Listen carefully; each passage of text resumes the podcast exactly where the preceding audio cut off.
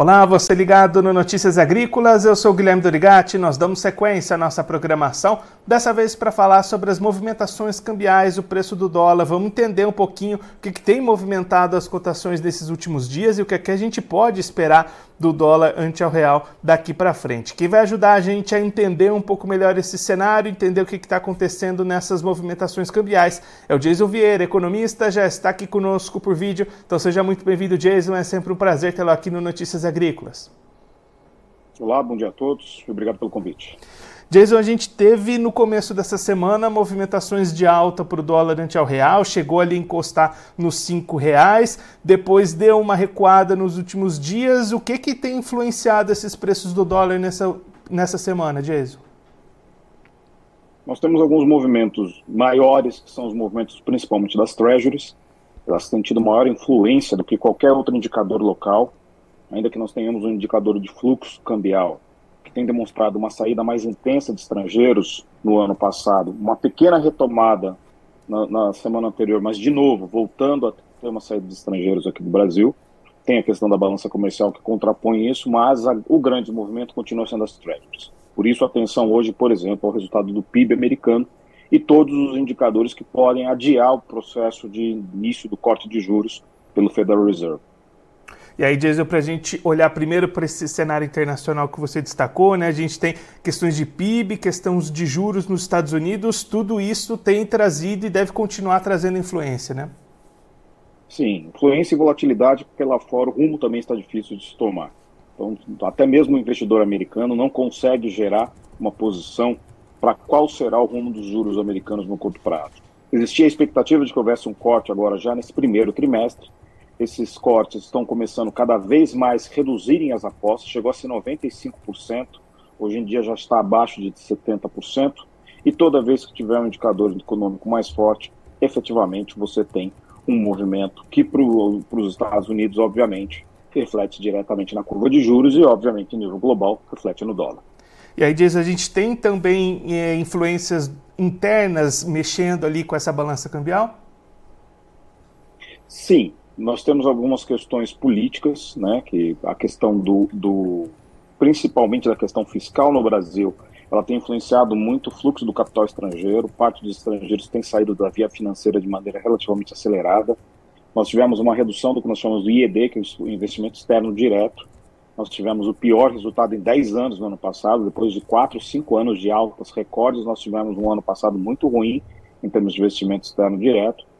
E isso só foi contraposto efetivamente por dois motivos, ou seja, nós só tivemos uma, um equilíbrio de câmbio naquela faixa de 4,90 e alguma coisa por conta, primeiramente, do fluxo comercial, que continuou intenso, mas o fluxo comercial ele se tornou, ele teve um recorde de balança comercial, porque também nós tivemos uh, as importações caindo 11,7% no ano passado, e essa queda veio por conta também de, de grandes taxações em cima das importações. Então, não foi exatamente porque o brasileiro não queria importar, mas sim porque foi impedido de importar por diversos motivos, especialmente impostos. A gente teve essa semana também, né, Dias, o mercado aqui interno reagindo a alguns anúncios do governo, um pacote de ajuda ali para as indústrias, não caiu muito bem nesse sentimento do mercado. Isso também tem esse olhar também para essas movimentações e decisões governamentais, né?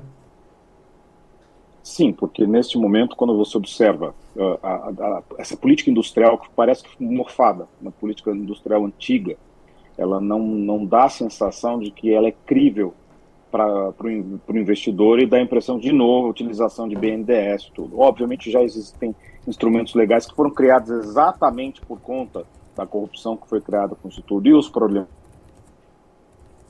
fiscais que também vieram.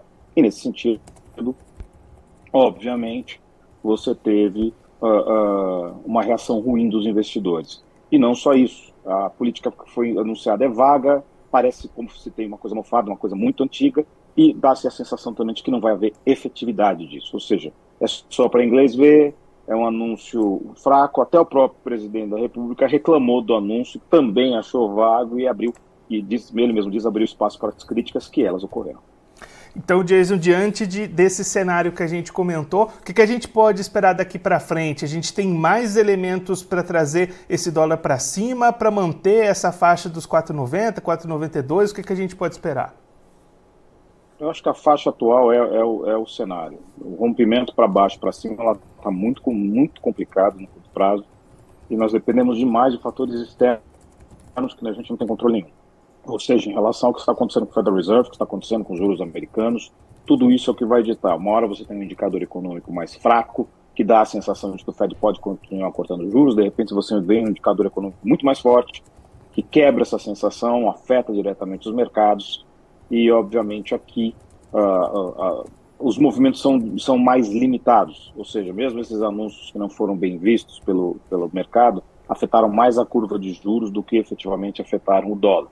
O dólar, sim, tem seguido muito mais parâmetros internacionais do que os parâmetros locais. E aí, Jason, se a gente trazer essa análise olhando mais para o agronegócio brasileiro, o que, que o produtor pode tirar de lição disso? Como é que ele pode se aproveitar ou não deste cenário de juros que a gente comentou?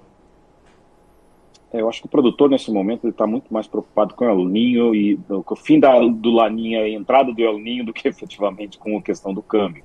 Porque com esse nível de volatilidade fica difícil até criar algum nível de proteção então, é, é, imaginando que essa faixa entre 4,90 e 5 talvez seja, a gente ninguém sabe na verdade, mas talvez seja uma faixa interessante de tentar se operar. Tudo que estiver chegando próximo de 5, tentar fechar contrato de venda.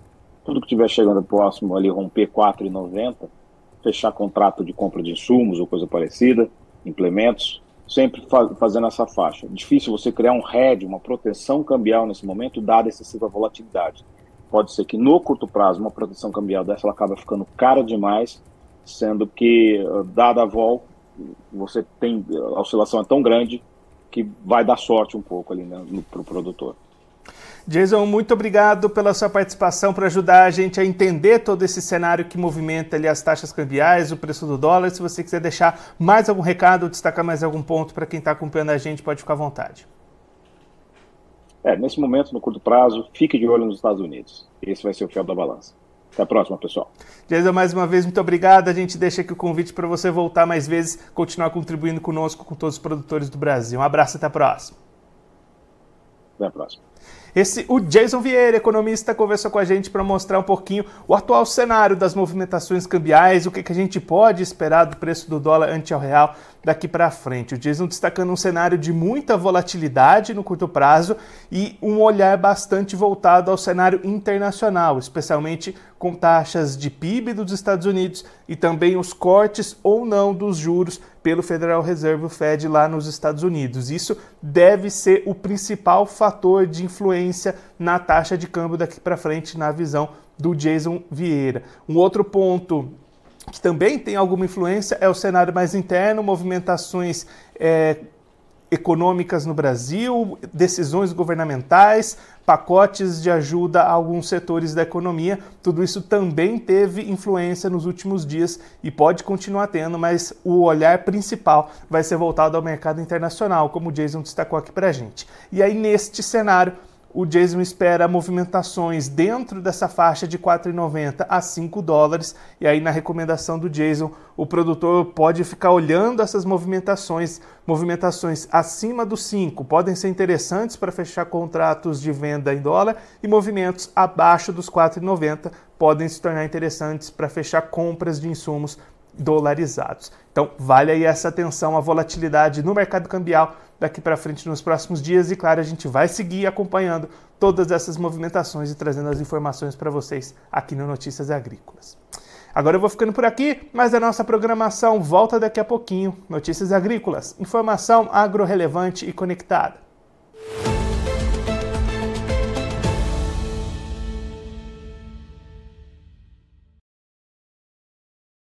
Participe das nossas mídias sociais no Facebook Notícias Agrícolas, no Instagram arroba Notícias Agrícolas e em nosso Twitter arroba Noteagri. E para assistir todos os vídeos, se inscreva no YouTube, na Twitch, no Notícias Agrícolas Oficial.